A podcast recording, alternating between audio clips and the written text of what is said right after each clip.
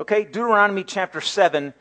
Let's read beginning in verse 1. And just, just to set context here, if you're familiar with the history of the nation of Israel a little bit, you know that uh, God raises up Abraham as the father of the nation of Israel in the book of Genesis. By the end of the book of Genesis, you find 70 people that make up the nation of Israel traveling down to a place called Egypt because there's a famine in the land of Palestine. They go there.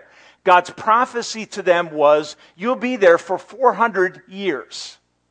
Okay, and then after 400 years, God raises up Moses to bring the people of Israel out of bondage, out of Egypt, which is called the book of Exodus. His purpose is to what? Bring them from the land of bondage and bring them into the land of promise, the land that flows with milk and honey. All right, the book of Deuteronomy is a letter, or, or if you will, a, a writing, a book that, that Moses writes. It's the teachings of Moses to the people of Israel as they prepare to enter into the promised land. So they're rescued from slavery in Egypt. They're moving into the promised land, and there are certain things that they need to know as they make that transition. And what I want to cover this morning is the truth that they need to know about God is that God is faithful. Okay, God is faithful. Let's begin reading in chapter 7, verse 1. When the Lord your God brings you into the land you are entering to possess, and drives out before you many nations the Hittites, the Girgashites, the Amorites, the Canaanites, the Perizzites, Hivites, and the Jebusites, all perfectly pronounced, I'm sure. Seven nations larger and stronger than you. And this is the key. He's going to take you into a land of people that you can't conquer. You will have to trust his faithfulness. Okay, and that's why Moses is writing here. Drop down then to verse 6. And it just talks about all the regulations in between, things that they should and shouldn't do, ways that God is seeking to protect their covenant relationship with Him. Verse 6 For you are a people holy to the Lord, you are His devoted possession, you are His bride. The Lord your God has chosen you out of all the peoples on the face of the earth to be his people, his treasured possession. Verse 7. The Lord did not set his affection on you because you were more numerous than the other peoples. If you go ahead to chapter 9, you'll also find God saying this He didn't choose you because you were more righteous than other people. Okay?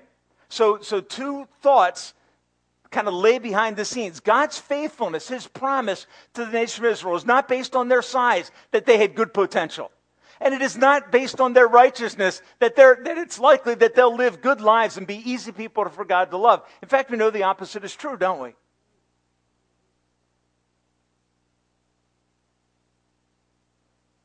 He chose you because he didn't choose you because you were more numerous than the other people, for you were the fewest of all people. Verse 8 but it was because the Lord loved you. And here's the key kept the oath that he swore to your forefathers. Okay, now the oath that was sworn to the forefathers was the oath given to Abraham. That from Abraham would come a nation, that nation would live in the land of Palestine, the land of Israel, and God's blessing would rest upon them. He loved you, and he kept the oath that he swore to your fathers, that, that he brought you with a mighty hand and redeemed you from the land of slavery, from the power of Pharaoh, king of Egypt. Know therefore that the Lord your God is God. And that is just, he is exclusively himself God. He is the faithful God, keeping his covenant of love, his oath, his word to a thousand generations of those who love him and keep his command. Okay, one preacher asked this question when he was talking about the faithfulness of God. He said this He said, How many people do you know who do exactly what they say? Okay, how many people do you know who do exactly what they say? Stretch it out further. How many people do you know who do exactly what they say every single time? How many people do you know who do exactly what they say every time with such thoroughness and perfection that you never have to worry about what they say? How many people do exactly what they say in spite of circumstances, no matter how they feel, every time, with such thoroughness and perfection, so that you never have to worry about anything they say or do, because you know if they say it, they will definitely do it without fail, without change, and without excuse. Okay? And You start, you start stretching out. At a certain point, I'm going to say, you know what? I think I'm a faithful friend. I think I'm somewhat reliable. Okay, but am I, am I reliable to that extent? Am I immune from circumstances? Am I immune from issues related to resources? The answer is absolutely not. So I can pledge myself to people and say, I will do this. But there are times that circumstances come up and I have to pick up the phone and say, you know what, I'm sorry, I can't. I thought I could do that and I can't. And we live in a world that, that is filled with unfaithfulness, don't we? Think back to the last election. Okay, and this is not meant to be partisan in any way, but just simply to say this. What was the struggle with the, with the electoral process, with the primaries and all of the, that, that goes into choosing and selecting and thinking through? What's the problem? You're all wondering who's lying, right? You, you don't know who you can trust. You don't know who's going to keep their word. It doesn't matter what name is over them in terms of their party. It doesn't matter. We have an inherent distrust, an inherent expectation of unfaithfulness on the part of people. We live in a world that is in many ways broken. Unfaithfulness is present in the context of marriage, it's uh, pre- present in the context of politics, workplaces, Wall Street, bank, sports. Right? It just, it just comes up over and over and over and over again. I noticed in this last uh, storm that we had that New Jersey Central Power and Light has learned how to appear reliable. Okay, what did they do? They underpromised and overperformed. Your electric will be back on in two weeks. And when it came on back on in six days, what did you think? Okay, all right. I'm good. I can still read, so we're good. Okay? And when it came back in seven days, what did you think? You thought, man, Jersey Central, they're, they're like people of their word. Okay, but what, is it true? Well, no, it, they're, they're playing a game.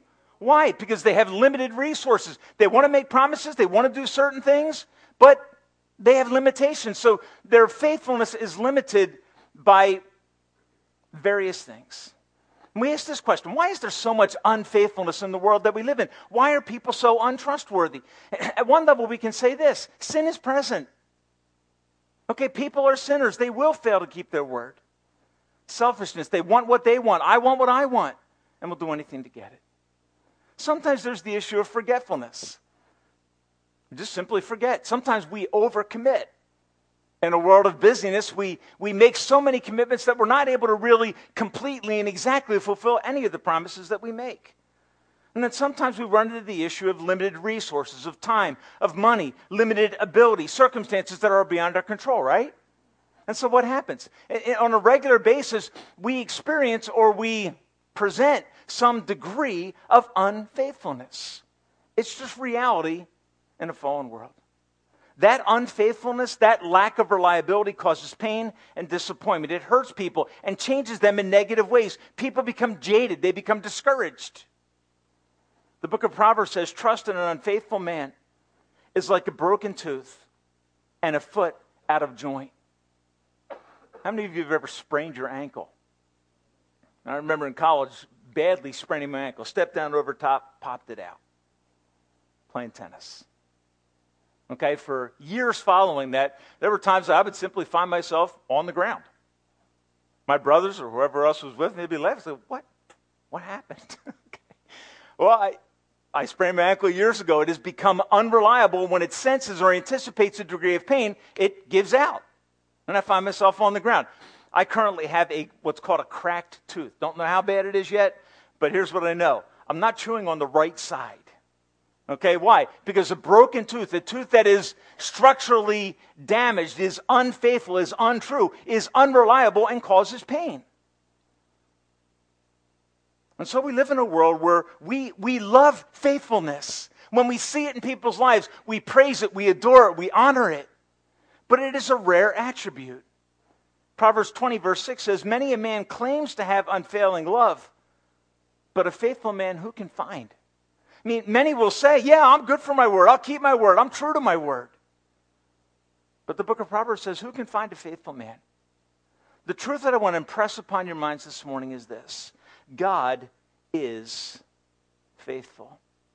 And that truth, as we begin to unpack it this morning, my hope is this, my prayer is this that truth about the faithfulness of God will prompt in your heart a deep and abiding trust in Him.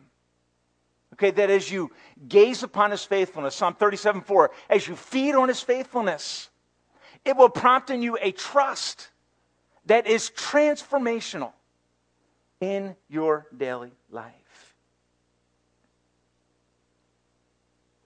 I want us to look at three thoughts the definition of faithfulness, pictures of faithfulness, and then the effect of faithfulness. Okay, so when we say God is faithful, okay, what do we mean?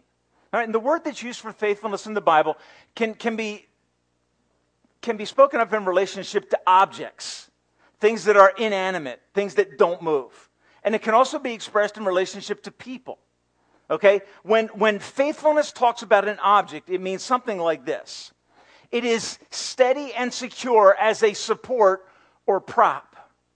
Okay, it is steady, secure, reliable. You can lean on it and it'll hold your weight.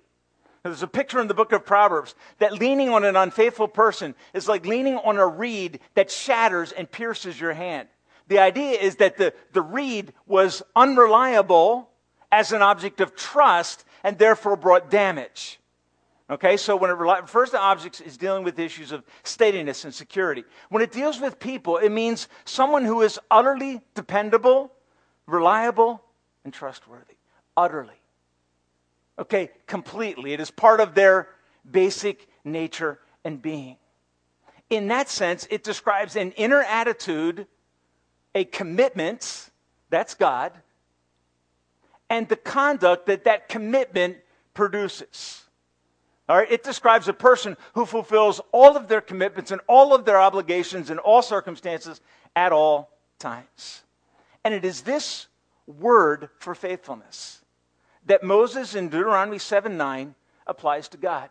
And it's the first time, this fascinated me. This is the first time in the Old Testament that the word faithful is applied to God. And here it's applied to God as a, if in, in our context, we want to say it's his, it's a title because we know the name of the God is Yahweh or Jehovah, but the title for God that Moses puts upon him is he is a faithful God. Why is Moses saying that? Because Israel has come out of the, has come out of the land of Egypt under the power of God. God demonstrated phenomenal things. And the question is, is he going to do that again? When we get to the land of Palestine, will the God who delivered us there be the same? What is Moses saying? The God who brought you out is the faithful God. His actions are utterly consistent with the inner attitude that he has towards you. He is faithful. And what, what is Moses saying in verse 9? What he's saying is this Know therefore that the Lord your God is God. And you notice there's redundancy. Jehovah God is your God. He is the faithful God. You can trust him. Faithfulness is, in this case, essential to his nature and character. God, Moses could say of God, He is faithful. He exemplifies it, He demonstrated it, He amplifies it most clearly. Psalm 89 and verse 8 says this O Lord Almighty, who is like you? Your faithfulness surrounds you.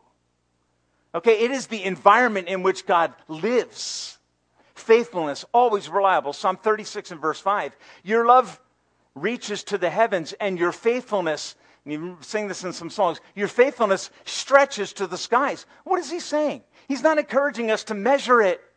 He's encouraging us to understand how incredibly limitless it is. So when we talk about God being utterly reliable, it is the environment in which he lives and that faithfulness of God, you, you can't stretch it to a point where it will break. It is an unbreakable commitment, an unbreakable covenant and promise. Okay, why should we spend time defining God as faithful? Why is that important? Okay, A.W. Tozer said this he said, What comes to your mind when we think about God is the most important thing about us. Okay, what comes to your mind when you think about God is the most important thing about you. If you believe that God is faithful, it will alter the trajectory and direction of your life. It will change your daily decisions. It will change how you respond to troubles. If you believe that God is faithful. Here's what Jesus, or what the New Testament in Hebrew says about Jesus it says, Jesus Christ the same, yesterday, today, forever. He is immutable, unchanging, always faithful God. Now, what are the pictures of this faithfulness that we find in Scripture? Okay, if God is a God who has an inner, inner, attitude of loyalty to us, and that loyalty produces conduct that is faithful, what does it look like? How does Scripture illustrate the faithfulness of God? Okay, I want to give you three pictures. And because when we talk about attributes of God, we're, we're, we're saying things like this He is like. Okay, so over and over through Scripture, you'll find words that are used to describe what God is like. Okay, various, uh, if you will, pictures that he is like a shepherd, he is like a father, he's like a king, he's like a judge, he's like a rock, he's like a fortress. What are all those pictures meant to do? They're meant to help us to get our arms around the greatness of the attributes of God. Things that are incomprehensible are, in a sense, brought into view for us, they're made clearer. Okay, so he is like. And I want you to look at just real quick three pictures of God's faithfulness that are pointed out in Scripture. In Deuteronomy 7 9, all right, the text that we're looking at, it says that God's faithfulness, okay, Moses says he is the faithful God. How do you know that, Moses? Well, here's what he does he keeps his covenant of love to a thousand generations. So if I want to understand what God's love is like, what is it like? It's like a contract. It's like an agreement. Now, we live in a world where if I say, well, God's love is like a contract, what do most of us say? A contract isn't worth what? The paper it's written on. Why is that? It's because of the person who puts their signature on the paper. Okay, the person who signs the contract, if they are not by nature committed, devoted, reliable, loyal, what happens? The contract is made. You may have it, you may shake it and, and threaten with it, but it is meaningless to them. What does Moses say? God keeps his covenant. He is the faithful God keeping his covenant. That is, that he remains true to it for how long? And this to me is a fascinating statement. Okay, notice what it says. He keeps his covenant to a thousand generations. So, what is he saying to Israel? Here's what I want you to do take the promises of God for a thousand generations, count them on year on, on, on generation 1001 god is no longer obligated. Is that what this is saying? Okay no it's very clear. The word thousand is used here to demonstrate that his loyalty to keep his covenant, covenant is limitless. He will never break his word. That amazes us and should astonish us. God's faithfulness to you is a faithfulness of commitment. The point is this. We use contracts to protect ourselves from each other. Right? The reason you sign a contract with someone in terms of work relationships, labor, whatever it is, the reason you sign a contract is why? Because people are prone to break their word. They're prone to forget what they promised. Okay, and so God writes a covenant with us not to protect us from his unfaithfulness, but he makes a covenant to assure us and to attract us in his direction. Why? Numbers 23 says this God is not a man that he should lie. He is not, this is fascinating to me, he is not capable of lying. And I live in a world in a sphere of influence where people are, are fully capable of misrepresenting and lying. But God is not capable of that, and his commitment to us is seen as a covenant, loyal love. And so his promises are precious to believers because they're backed by his character. He stands behind them. The God who Moses could say, he is, he is the essence of faithfulness. He is the picture of faithfulness. You can rest in him and rely on him. In Deuteronomy 32, verses 3 and 4, if you want to, you can flip ahead there, and then I'm going to go to some of the verses that are on the sheet. Deuteronomy 32, verses 3 through 4. What is God's faithfulness like? Here's another picture. Moses, as he gets to the end of this letter, talking about the faithful God, he says, I will proclaim the name of the Lord. Oh, praise the greatness of our God. He is the rock. His works are perfect. All his ways are just. A faithful God who does no wrong. Just and upright is he. Okay, so what's the next picture? God is like faithful in the sense of a contractual obligation. He is also faithful in the sense of a rock.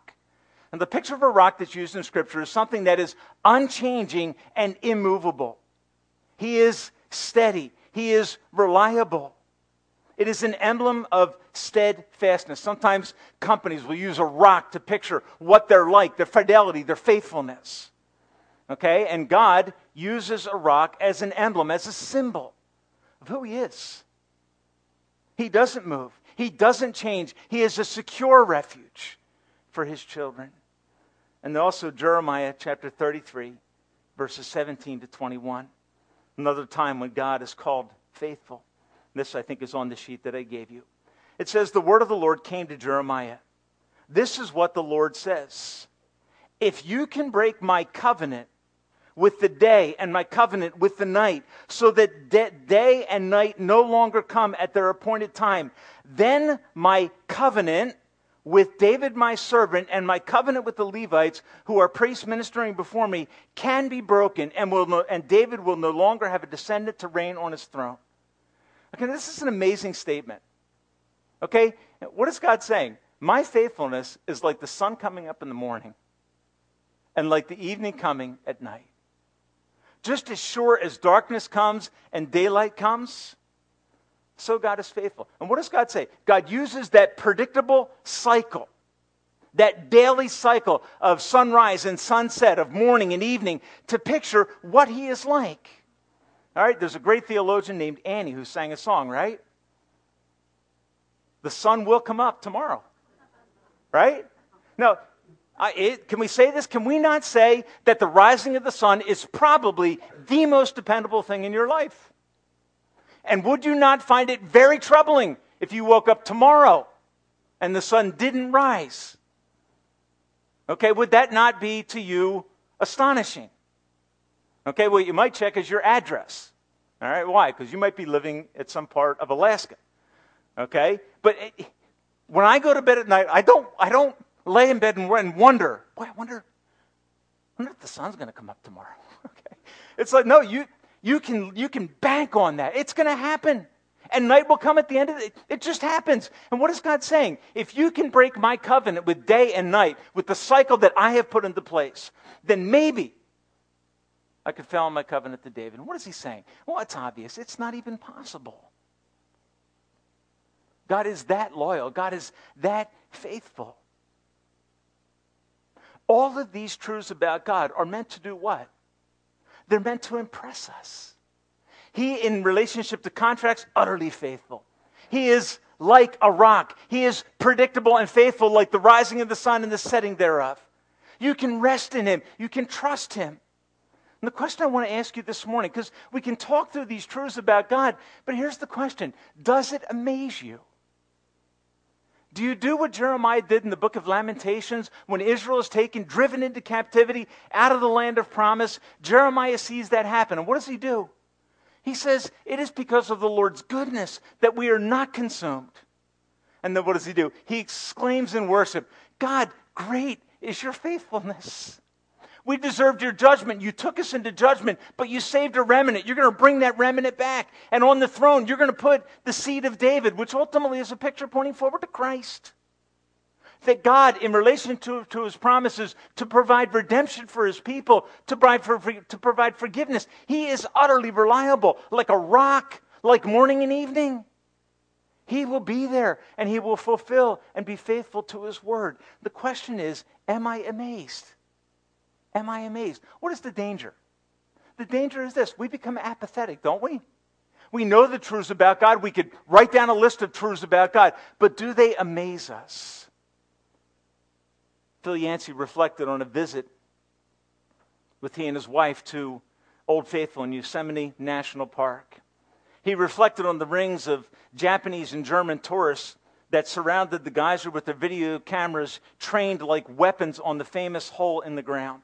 A large digital clock stood behind the spot, predicting when 24 minutes before, or pre- predicting 24 minutes before the next eruption. He says, My wife and I passed the countdown in the dining room of Old Faithful Inn overlooking the geyser. When the digital clock reached one minute, we, along with all the other dinner guests left their seats and rushed to the windows to see the big wet event. I noticed immediately, as if on signal, a crew of busboys and waiters descended on the tables to refill the water glasses, clear away dirty dishes. When the geyser went off, we tourists oohed and awed and clicked our cameras, and some spontaneously applauded. But glancing back over my shoulder, I saw, I saw that not even a single waiter or busboy, not even those who had finished their chores, looked out of the huge windows. Old Faithful had grown entirely too familiar and had lost its power to impress. But folks, is that not what happens to us at times? We say God is faithful, but the fact that He is faithful doesn't amaze us. Why? We live in a world of brokenness. So, what do we need to do? Well, Psalm 37 4 says you need to feed on His faithfulness. You need to remind yourself that in a world where people break promises habitually, where there is disappointment and frustration at all levels, Jesus never fails. Let that truth amaze you. Let that truth astonish you. Let that truth excite you. In Psalm 89, verses 1 and 2, the psalmist says this He says, I will sing of the Lord's great love forever. With my mouth will I make known your faithfulness to all generations. So I will sing and I will declare your love stands firm forever. Love that you established your faithfulness in heaven itself. Okay, faithfulness seen in what? The cycle of the day. A faithfulness that the psalmist says, I will sing of this, I will declare this. Psalm 37, verse 3 calls us to do this. Feed on his faithfulness. Here's what I want to do for a couple minutes. I want you to think about the blessing of the faithfulness of God, that he is utterly reliable, that he never lets you down. Are there times that we wonder if he's let us down? Well, I'm be honest. Yeah. So, why does God say these things? Because He wants to assure us that the apparent failures of God are, in fact, not failures. There are purposes that He, in His abundant wisdom, is seeking to work out for your benefit, for your good, and for His glory. If you follow the direction of the psalmist, sing of His faithfulness, declare His faithfulness to who? Well, not, I mean, you do to yourself, right? That's Psalm 43. What's the psalmist do? Psalm 42 and 43. He says, I was going through such discouragement and frustration. I was feeling like God was unfaithful, like God didn't care. And what does he do? He takes himself by the scruff of the neck and he says, Hope in God, for I will yet praise him. Why? Because things aren't what they appear to be. Okay, the, the, the apparent unfaithfulnesses of God are not lacks of reliability on his part. There are times that they feel that way. There are times that they seem that way because we live in a, a difficult and fallen world where we experience all the troubles that are present. But what I want to encourage you to do this morning is think about the fact that God is a reliable support. He never lets go, that He is utterly, predictably faithful, like the rising of the sun and the setting thereof. How will meditating on God's faithfulness affect you? Okay, how will it change you? if you focus on his faithfulness. I have these verses on the sheet for you.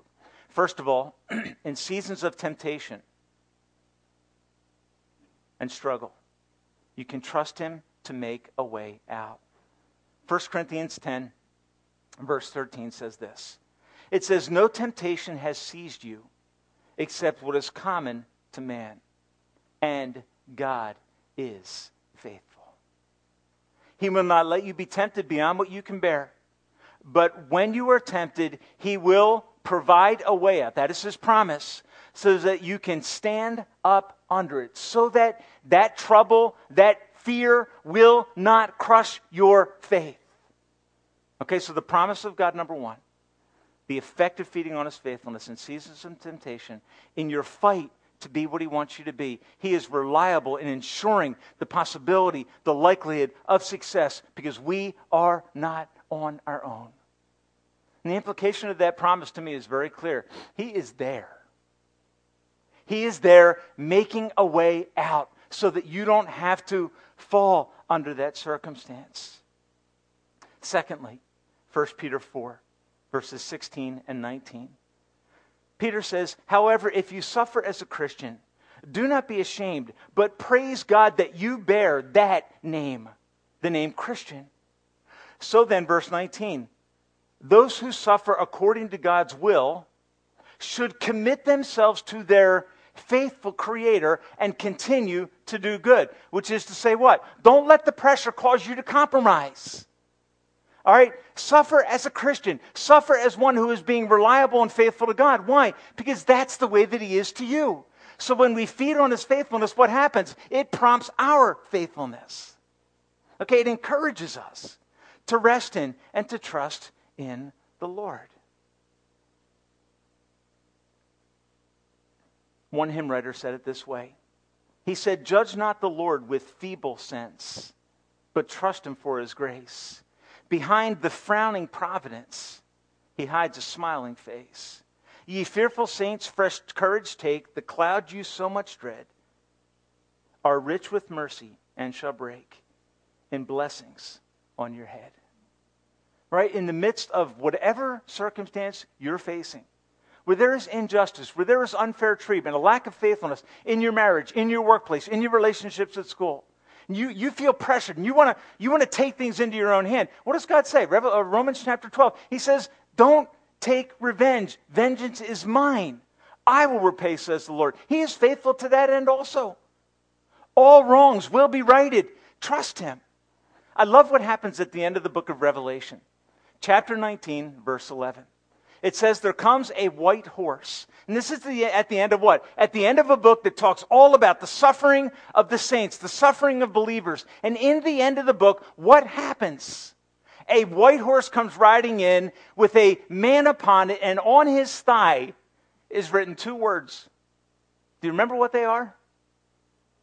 Faithful and true. Faithful to what? To support you and to strengthen you, no matter what circumstance you're in. True to his promise that he is coming again. And folks, sometimes we, we need to step back and read verses like that again. Who is he? He is faithful and true. In the midst of your suffering, he's going to come through. He will not abandon you, and he will not leave you. In seasons of failure, when you morally fail. 1 John 1 9 says this. It says, If we confess our sins, he is faithful and just to forgive us our sins and to purify us from what? All unrighteousness. And folks, here's what feed on his faithfulness. Remember what God is like. When you fail, don't let it go long. Don't let sin burrow in. Don't let Satan take your sin and condemn you. Take it to God. Confess it. Own it before Him. He is faithful and just, true to His word. He'll forgive you. You don't have to live under a burden of guilt. You don't have to live under this, this fear of failure and its consequences. Because God, in His rich mercy and grace, wants to forgive you. That's why Lamentations 3:23 says his mercies are new every morning. Great is his faithfulness. He loved a nation like Israel, folks. And if you read through their story in the Old Testament, it's not pretty. I'm reading through the book of Ezekiel in my devotions. It is not a pretty picture. But it is a picture of an amazing God. In difficult circumstances that cause discouragement and doubt about the goodness and faithfulness of God. And you wonder, how does God feel when I doubt him, when I question him? 2 Timothy 2, verse 13. If we are faithless, he remains faithful. Why? He can't, you can deny him. He can't deny himself. He is that utterly and completely reliable. And he calls us to build our lives onto him. One writer said this. He said, When you can't hold on to God, God holds on to you. Jesus said to his disciples, I'm not going to leave you like orphans. End of Matthew chapter 28, what does he say? Lo, I am with you always, even to the end of the age, which is what? Revelation chapter 19 and verse 11. He comes. Who is he? He is faithful and true. He is King of kings. He is Lord of lords. He is unaffected by circumstance. He has never faced a situation where his resources were inadequate. He is that faithful. And he is that amazingly true. God forgives repentant sinners. And in circumstances that discourage, God calls you to trust in His faithfulness, not in yours, but in His. And He does that so that you can fight against discouragement.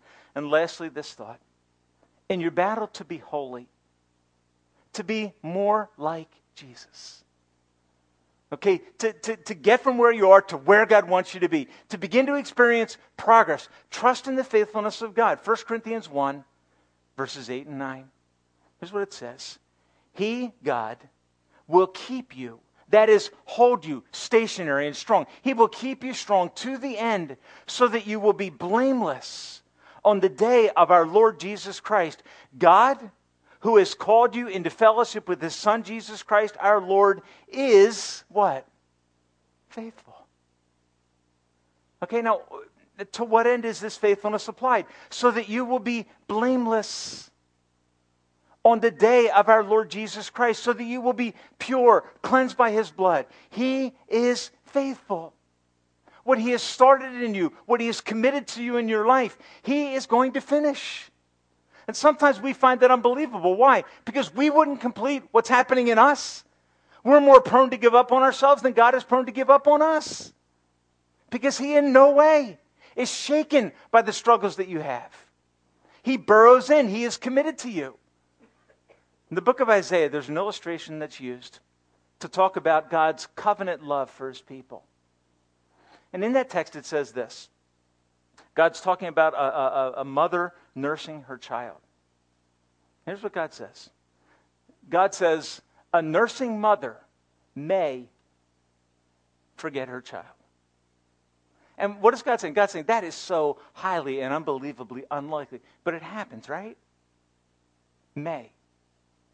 What does God say? I will never forget you. What is he doing? He, he said, God is like a nursing mother. What is a nursing mother like? Just unbelievable picture of selflessness and devotion. That's what it is, right? And God says, now think of this. Can a nursing mother forget a nursing child? What's the answer? And for every nursing mom, probably fell asleep. okay. Right. Happens. It happens. Sometimes you hear of it happening in horrific ways. You know what God says? God says, if your mom loved you and was affectionate towards you, because that is normative in our world, then when you think about my faithfulness and love, I want you to extrapolate that it is further, it is greater, and it is stronger than any love that you and I have ever known. And this morning, I want to encourage you in this way God is faithful. That's a name that Moses gives to him in the book of Deuteronomy, chapter 7 and verse 9. The God who called you is faithful, He is dependable, He is reliable. Trust Him. Maybe today you've come into the house of God and you sense today a need for Jesus. And you might be saying in your heart, you know what? I, I sense today that I need to trust the faithfulness of Christ. I need to trust in what he accomplished at the cross of Calvary. I need to trust that his blood will cleanse me from all of my sin. Here's what Satan's going to whisper to you Satan's going to whisper, you know what? Yes, for some people he does that, but you're too far gone. Your sin is too deep, it's too tragic, it's too consistent, and he won't forgive. And the promise I want to remind you of in this Christmas season is this Jesus Christ came to seek and to save that which is lost. And his promise to everyone who believes is this whoever calls upon the name of the Lord will be saved. And this morning, if you've never come to a place in your life where you have trusted in the faithful promises of God through his son Jesus Christ about the possibility of forgiveness and life transformation, I want to encourage you this morning. Come to him. Trust him. He is utterly consistent with his promises. When he says he'll forgive you, he will. And when he says he'll rescue you from your sin, he will. And when he says he'll give you the hope of heaven, he will. His promises are yes and amen. For he so loved the world that he gave his one and only Son, that whoever believes in him will not perish, but have everlasting life. So the question I want to leave you with this morning is this Will you feed on his faithfulness and be amazed? Will you be stunned, surprised, shocked by the degree of God's faithfulness and by the difference that that should make in every day of our lives. When we get up and watch the sun rise in the morning, when we watch it go down at night, what is it a reminder of? It is a reminder of uh, the God that we serve is like that. He is that dependable. He is that utterly and completely reliable. He will never abandon you as his child. Let's pray together this morning. Father, we thank you for your word.